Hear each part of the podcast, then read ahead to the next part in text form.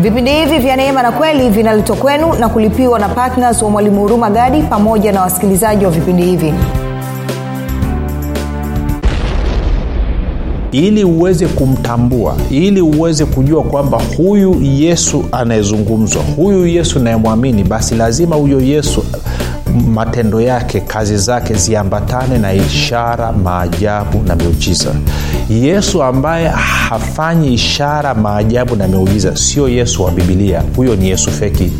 Tumeona kwenye yohana 731 wanazungumza wayahudi wenyewe. Wanasema atakapokuja kristo je atafanya miujiza mikubwa kuliko huyu anayoyafanya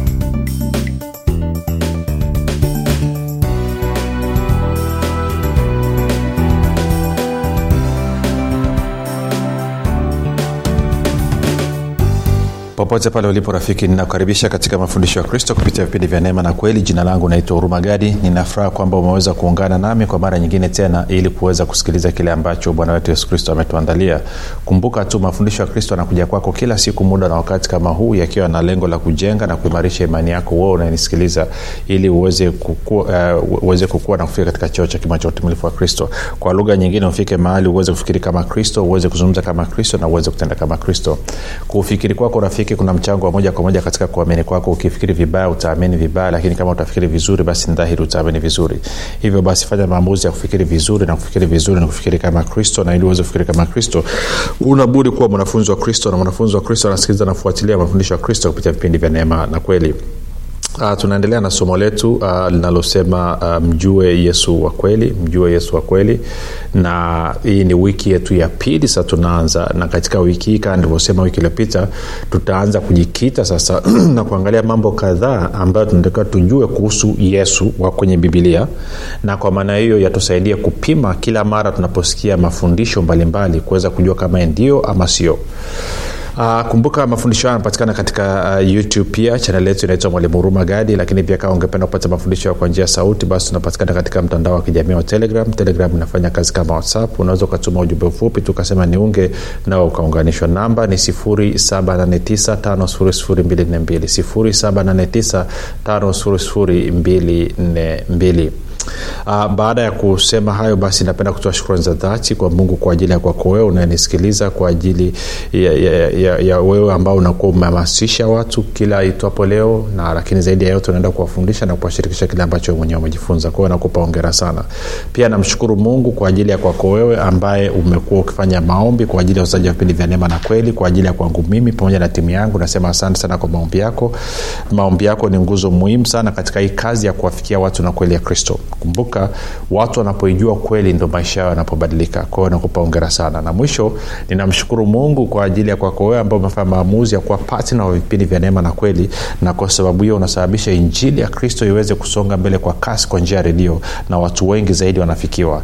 Kumbuka mabadiliko ya kweli ni yale mabadiliko yanayoanzia ndani na ili mabadiliko yaweze kuanzia ndani basi watu wanahitaji kumjua kristo wanahitaji kukutana na kweli ya kristo. Na hiyo kweli ya kristo ndio inaleta mabadiliko ya kweli. Kwa hiyo nikupe ongera kwa kufanya maamuzi ya kuwa pata na vipindi vya neema na kweli na hivyo kusababisha basi watu wengi zaidi mamia kwa maelfu ya watu waweze kufikiwa. Kwao nakupa ongera sana rafiki.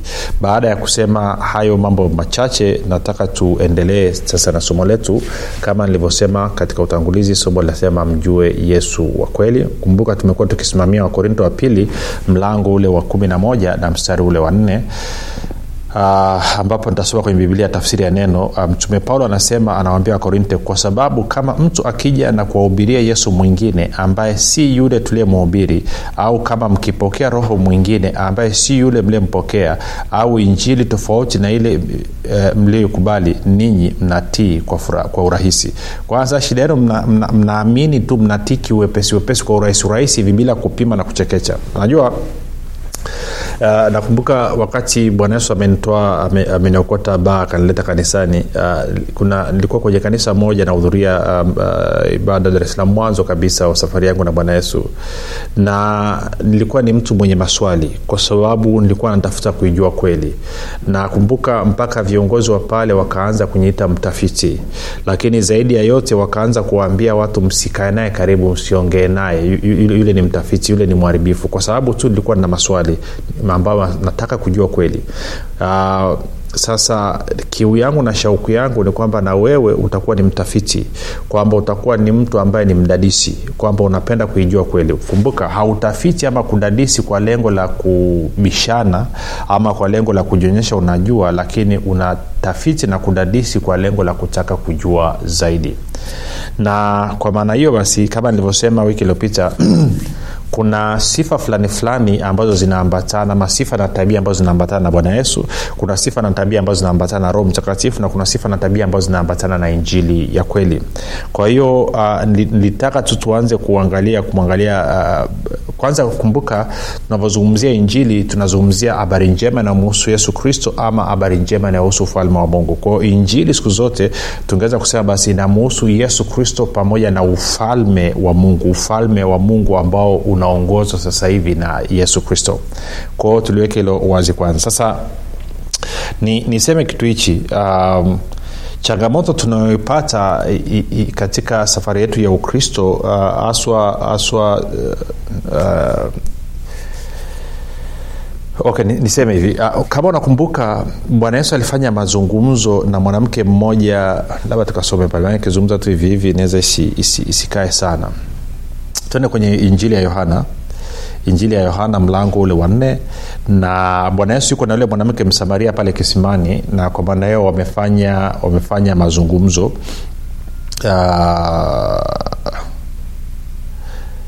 uh, na na katika mazungumzo yale uh, tuanze mstari wa ngapi? E, nianze mstari wa, wa kumi na tisa yohana 419 anasema yule mwanamke akamwambia bwana naona ya kuwa nabii. Baba zetu waliabudu katika mlima huu nanyi husema ya kwamba huko yerusalemu ni mahali patupasapo kuabudia. Yesu akamwambia mama unisadiki. Saa inakuja ambayo mtamwabudu baba mtamwabudu katika mlima huu wala kule yerusalemu. Ninyi mnaabudu msichokijua. Sisi tunaabudu tukijuacho kwa kuwa uokovu watoka kwa wayahudi.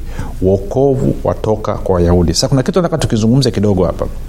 Um, katika manabii ambao walikuwa wametangulia hasa wanaposoma agano la kale walikuwa wameanza kutoa unabii kuhusu ujio wa uokovu na uokovu huu ulikuwa unakuja ama utakuwa halisi wakati masihi yaani kristo atakapokuja. Kwa hiyo uh, uh, uh, kumbuka kumbuka kwenye kwenye lugha ya, ki, ya kiibrania neno masihi ni, ni, ni wengine wanasema uh, amasiha ama wengine wanasema meshak na kadhalika. Lakini tuseme tu walikuwa wanamjua kwa lugha ya masihi maanaake mpako wa mafuta.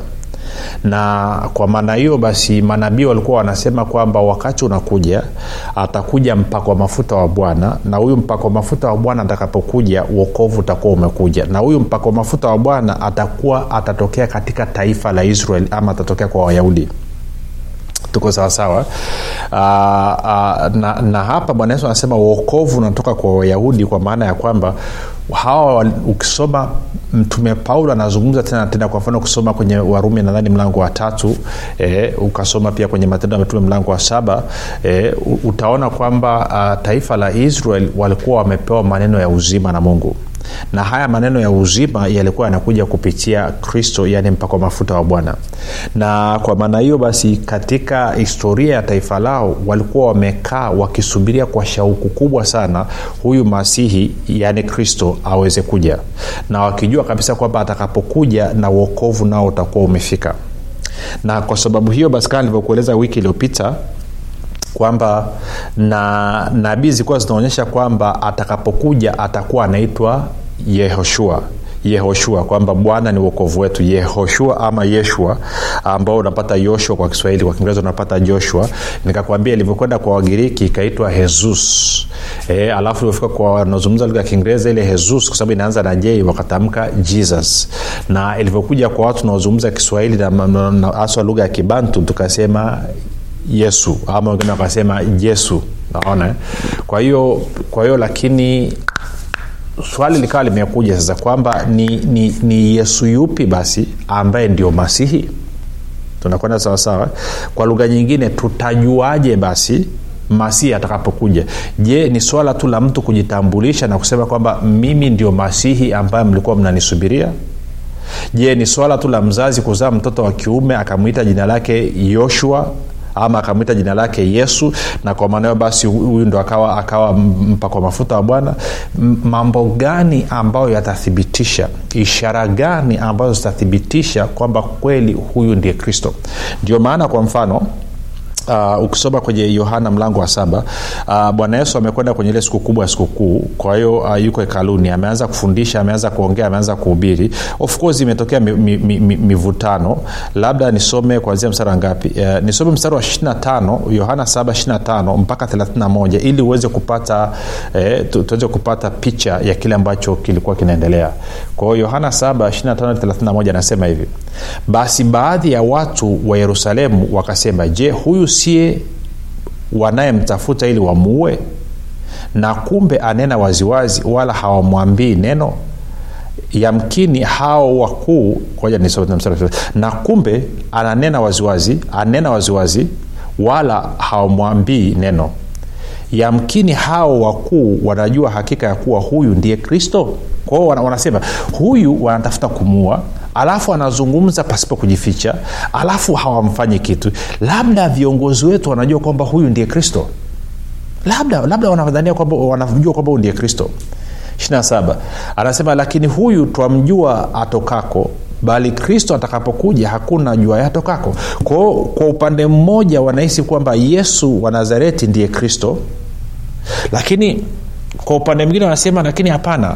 Huyu tunajua alipozaliwa tunajua alipotokea lakini tumeambiwa kwamba kristo akija hakuna mtu atakayejua kwamba anatokea wapi. Sasa kwa kuna, kuna, kuna sintofahamu katikati ya watu.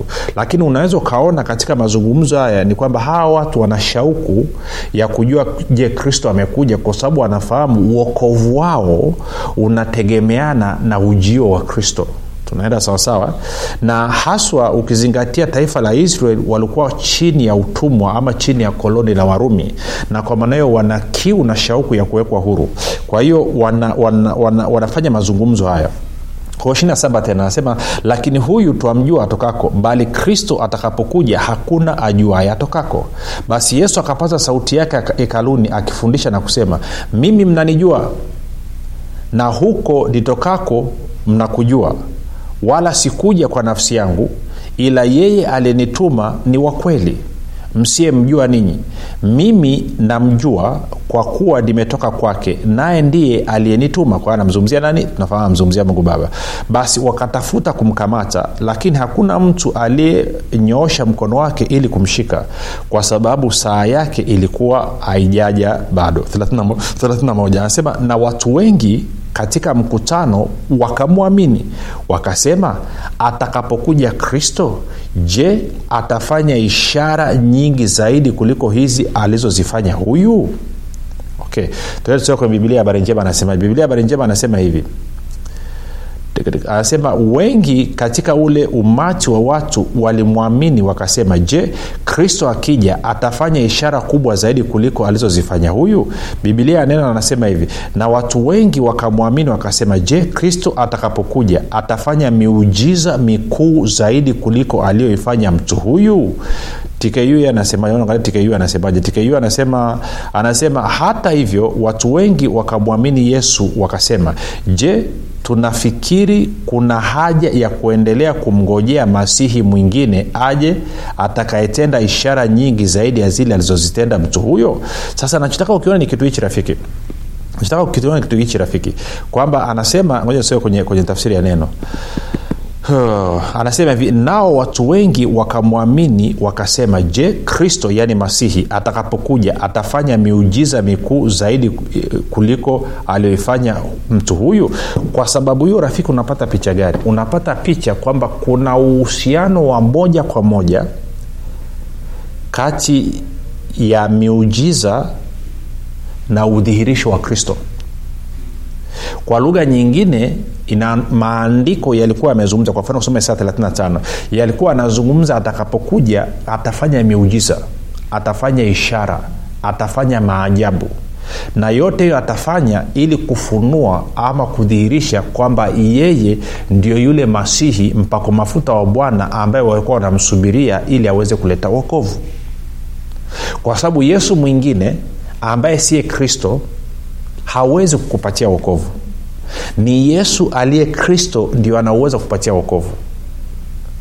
Si kwa hiyo hichi ni kitu cha muhimu sana rafiki ukakielewa. Kwa hiyo huwezi ukamtenganisha yesu na miujiza. Huwezi ukamtenganisha yesu na ishara maajabu na miujiza. Ni impossible. Yesu ambaye hafanyi ishara maajabu na miujiza sio yesu wa bibilia sio yesu wa bibilia okay. Sasa ukiwa nailo kichwani kwao moja nisome tena mstari afu tende kwenye matendo ya mitume. Anasema nao watu wengi wakamwamini wakasema je kristo atakapokuja atafanya miujiza mikuu zaidi kuliko aliyoifanya mtu huyu? Okay. Um, ukienda kwenye matendo ya mitume mlango wa pili siku ile ya pentekoste roho mtakatifu amemwagika mtume petro ameanza kuelezea nini kimetokea. Mstari ule wa ishirina mbili sikia mstari wa ishirina mbili ambayo mtume paulo mtume petro anavyosema. Matendo ya mitume mbili ishirina mbili. Anasema enyi waume wa israeli sikilizeni maneno haya. Yesu wa nazareti umesikia hiyo eh? yesu wa nazareti. Yesu wa nazareti mtu ama binadamu mtu ama binadamu mtu aliyedhihirishwa kwenu ama aliyefunuliwa kwenu na mungu kwa miujiza na ajabu na ishara ambazo mungu alizifanya kwa mkono wake kati yenu kama ninyi wenyewe mnavyojua kwao anaelezea kwamba huyu yesu wa nazareti mungu alimdhihirisha kwa ishara maajabu na miujiza eh? Kama ninyi wenyewe mnavyojua. Anasema of anasema mtu huyu alipotolewa kwa shauri la mungu lililokusudiwa na kwa kujua kwake tangu zamani ninyi mkamsulubisha kwa mikono ya watu wabaya mkamuua ambaye mungu alimfufua akiufungua uchungu wa mauti kwa sababu haikuwezekana ashikwe nao. Kwa hiyo anasema huyu yesu wa nazareti alikuwa akidhihirishwa na mungu katikati yenu kwa ishara maajabu na miujiza ama kwa miujiza ishara na maajabu. Eh? miujiza na ajabu na ishara. Anasema huyu mtu mkamsulubisha mkamuua lakini mungu amemfufua. Kwa sasa tukiruka tukaenda mstari ule wa 32 anasema anasema yesu huyo mungu alimfufua na si sote tu mashahidi wake.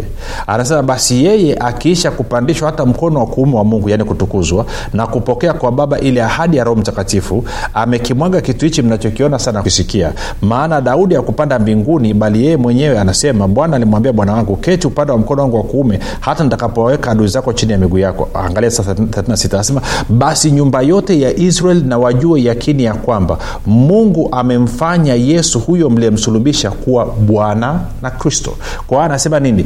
Huyo yesu aliyedhihirishwa kwa miujiza kwa maajabu na ishara ambaye ninyi mlimuua kwa kumsulubisha lakini mungu akamfufua.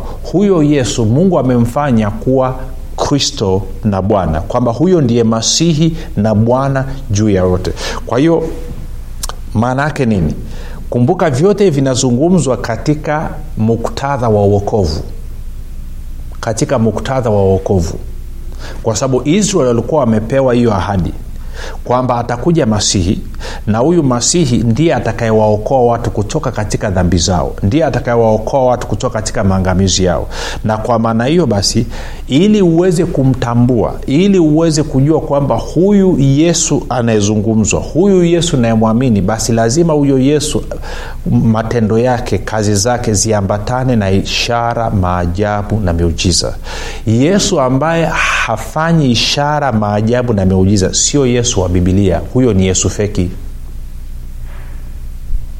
Tumeona kwenye yohana 731 wanazungumza wayahudi wenyewe wanasema atakapokuja kristo je atafanya miujiza mikubwa kuliko huyu anayoyafanya kwao unaona kabisa miujiza ni, ni, ni kigezo kimojawapo muhimu sana cha kumtambulisha yesu kwamba yeye ndiye kristo masihi mpako mafuta aliyekuja kuleta wokovu bila bila bila bila element bila bila kipengele cha miujiza bila kipengele cha ishara bila kipengele cha maajabu.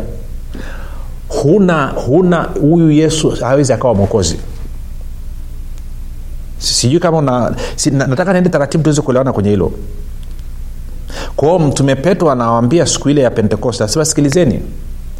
Huyu yesu wa nazareti ni mwanadamu kama ninyi lakini ni mwanadamu ambaye ni masihi na ndio maana mungu akamdhihirisha kwa miujiza kwa ajabu na kwa ishara kama ninyi wenyewe mnavyojua. Anasema pamoja na kwamba mlimuua kwa kumsulubisha mungu alimfufua kutoka katika wafu mungu akamtukuza akampa ahadi ya roho mtakatifu. Kwa hiyo amemmwaga roho mtakatifu juu ya wote mnawaona sasa hivi. Ndio maana unasikia watu wanaomba kwa kunena kwa lugha. Lakini pia jueni kitu hichi kwamba mungu amemfanya huyu yesu mliyemsulubisha kuwa kristo na bwana. Kwa lugha nyingine amethibitisha kwamba huyu yesu mliyemsulubisha na yeye kumfufua kwamba huyu ndiye kristo na bwana mliokuwa mnamsubiri. Huyu ndiye masihi mliokuwa mnamsubiri. Na kwa maneo ni kupitia huyu sasa ndio mtapata uokovu nje ya huyu huwezi ukapata uokovu ndio maana napata shida. Ninaposikia viongozi mbalimbali watumishi mbalimbali wakristo mbalimbali wanapompinga habari ya ishara maajabu na miujiza kufanyika katika jina la yesu wengine wana, wana kejeli na kudhiaki wanasema mmekuwa mnafatafata miujiza tu mnakimbilia mnaenda kwa manabii wa uongo lakini wanashindwa kuelewa kwamba bwana yesu alipokuja wakati anafanya ishara maajabu na miujiza makutano ya watu yalikuwa yakimfuata. Kwa ajili ya nini? Kwa ajili ya kupata uokovu neno uokovu ni pana. Inazungumzia kuponywa inazungumzia kufunguliwa inazungumziwa kutendewa miujiza inazungumziwa uh, kupatiwa mahitaji yako yote na kadhalika na ndio maana kwa mfano tuende tukasome sehemu moja nikuonyeshe. Tuende kwenye kwenye kwenye kwenye luka mlango wa sita uh, tutaanza msarilo wa kumi na saba. Bwana yesu of alikuwa kwenye maombi mlimani ameomba usiku kwao akashuka asubuhi yake akachagua mitume kumi na wawili. Msari wa kumi na saba anasema akashuka pamoja nao yani mitume kumi na wawili akasimama mahali tambarare pamoja na wanafunzi wake wengi na makutano makubwa ya watu sikia na makutano makubwa ya watu waliotoka uyahudi wote na yerusalemu na pwani ya tiro na sidoni waliokuja kumsikiliza walikuja kumsikiliza waliokuja kumsikiliza na kuponywa magonjwa yao walikuja kumsikiliza na kuponywa magonjwa yao na wale waliosumbuliwa na pepo wachafu waliponywa. Kwao watu walikuja kumsikiliza na kuponywa magonjwa yao pamoja na kufunguliwa kutoka katika vifungo vyao. Kwa hiyo ina maana sasa bibilia yangu inasema hivi katika matayo 18 mstari wa 19 hadi wa 20 kwamba walipo wawili watatu wamekusanyika kwa jina langu na mimi naamini kabisa wakristo wote siku kwa mfano siku ya jumapili huwa wanakusanyika kwa sababu ya jina la yesu. Anasema na mimi nipo hapo katikati yao. Kwa hiyo yupo katikati yetu na kwa maana hiyo anachotarajia ni kwamba apewe uhuru wa kuzungumza na watu. Maanake watu wamekuja kumsikiliza yesu aliyoko katikati yetu. Hawajaja kumsikiliza mtumishi. Wewe unayenisikiliza hapa unadhania unamsikiliza hurumagadi lakini kimsingi unamsikiliza yesu. Ndio maana ukisikiliza injili yake na kuvutia. Na kama umekamatwa na pepo la dini ukinisikiliza unakereka ndivyo ilivyo. Mafarisayo walikuwa wanakerwa na bwana yesu. Masadukayo walikuwa wanakerwa na bwana yesu. Waandishi wa sheria walikuwa wanakerwa na bwana yesu. Lakini watu baki walikuwa wanafurahia mafundisho kwa sababu yalikuwa yana uzima. Kwa nini? Kwa sababu alikuwa anazungumza katika nguvu za roho mtakatifu. Kwa anasema walipo wawili watatu wamekusanyika kwa jina langu na mimi nipo papo hapo katikati yao. Na kwa kuwa huo ndio ukweli basi tunatarajia kwamba kwa mfano jumapili watu wakienda kanisani maanake ni kwamba wamekwenda kumsikiliza yesu na kuponywa magonjwa yao na kufunguliwa kutoka katika vifungo vyao. Kwa nini? Ukisoma kwa nini? Kwa sababu ule mstari wa 19 anasema na makutano yote walikuwa wakitaka kumgusa kwa sababu nguvu zilikuwa zikimtoka na kuwaponya wote. Kwa hiyo inamaana kuna nguvu pia za mungu zilikuwa zikiambatana na huyo yesu. Kwa hiyo ndomaana watu walikuwa wanaenda kumgusa na walipokuwa wakimgusa akawa wanaponya magonjwa yao yote. Kwa hiyo inamaana moja kuna neno la uzima mbili kuna wagonjwa kuponywa tatu kuna wenye vifungo kufunguliwa. Nne ni kwa sababu kuna nguvu ya mungu inayokuwepo katika ibada ambayo inafungua watu. Kwa haya mambo ni lazima yawepo kwenye kila ibada kwenye kila mahali ambapo watu wanaliitia jina la yesu kwenye kila mahali ambapo watu wanasema kwamba mimi ni mkristo. Kama haya mambo hayapo kuna shida. Na kosa sio sio sio la bwana yesu. Kosa ni la sisi viongozi na kosa pia baada hiyo basi inakuwa na sisi washirika ambako mmekaa mahali ambako mnasema mnamwamini yesu mnamwabudu yesu lakini hakuna udhihirisho wa yesu wa bibilia yesu kwenye bibilia kwa sababu kumbuka waibrania 138 anasema yesu kristo ni yeye yule yule jana leo na hata milele. Kwao kama kweli yuko katikati yetu kama alivyosema kwamba wawili watatu wanapokusanyika kwa jina langu nami nipo katikati yao basi tulitakiwa tutarajie tulitakiwa tutarajie kuona ishara maajabu na miujiza. Tulitakiwa tutarajie kuona mungu akimdhihirisha yesu aliyoko katikati yetu kwa kufanya ishara maajabu na miujiza. Kwa hiyo maanaake wakati mwingine itakuwa ni kupitia mtumishi kuwekea watu mikono kupitia mtumishi kuwatamkia lakini wakati mwingine kwa watu kukaa kwenye ibada neno linavyozungumzwa then mungu anaanza kuleta ufunuo wa yesu ni nani katika mioyo ya watu na wanapoanza kumwona then wanaanza kupona magonjwa wanaanza kufunguliwa. Ndivyo ambavyo vinatokea. Nakaa na watu wakati mwingine wakati mwingine watu wanakuja naanza kumfundisha mtu neno naanza kuzungumza naye. Nikifika mwisho nikimwambia nikuombea nasema tatizo langu limeondoka limeisha. Kwa nini? Tulipoanza kuzungumza habari za yesu mungu akamdhirisha huyu yesu kwamba ndiye kristo. Kwa kufanya nini? Kwa kumponya yule mtu kwa kumfungua yule mtu. Hiyo nantakiwa iwe kawaida yetu katika ibada zetu. Jina langu naitwa hurumagadi tukutane kesho muda na wakati kama huu. Kumbuka yesu ni kristo na bwana. Watu wengi sana hawajui kwamba maisha mazuri ama mabaya yanatokana na maneno yao kufanikiwa ama kushindwa kunatokana na maneno yao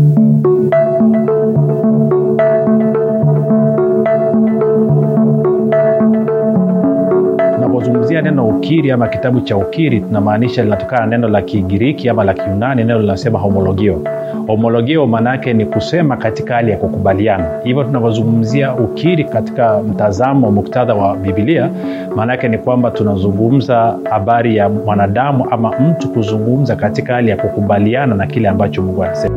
Mungu ana makusudi maalum na maisha yetu. Mungu ametuumba ili tutawale na mungu ametuumba ili na sisi tuumbe vitu tunavyovitaka katika mazingira yaliyotuzunguka. Lakini hapo kabla hatukuwa tunafahamu hivyo tulikuwa tunazungumza kinyume na neno la mungu lilivyosema lakini baada ya kukutana na kitabu cha mwalimu huruma gadi cha nguvu ya ukiri kimenisaidia sana kimenisababisha na misi leo sasa hivi nazungumza kama mungu anavyotaka nizungumze kama mungu alivyoyakusudia maisha yangu.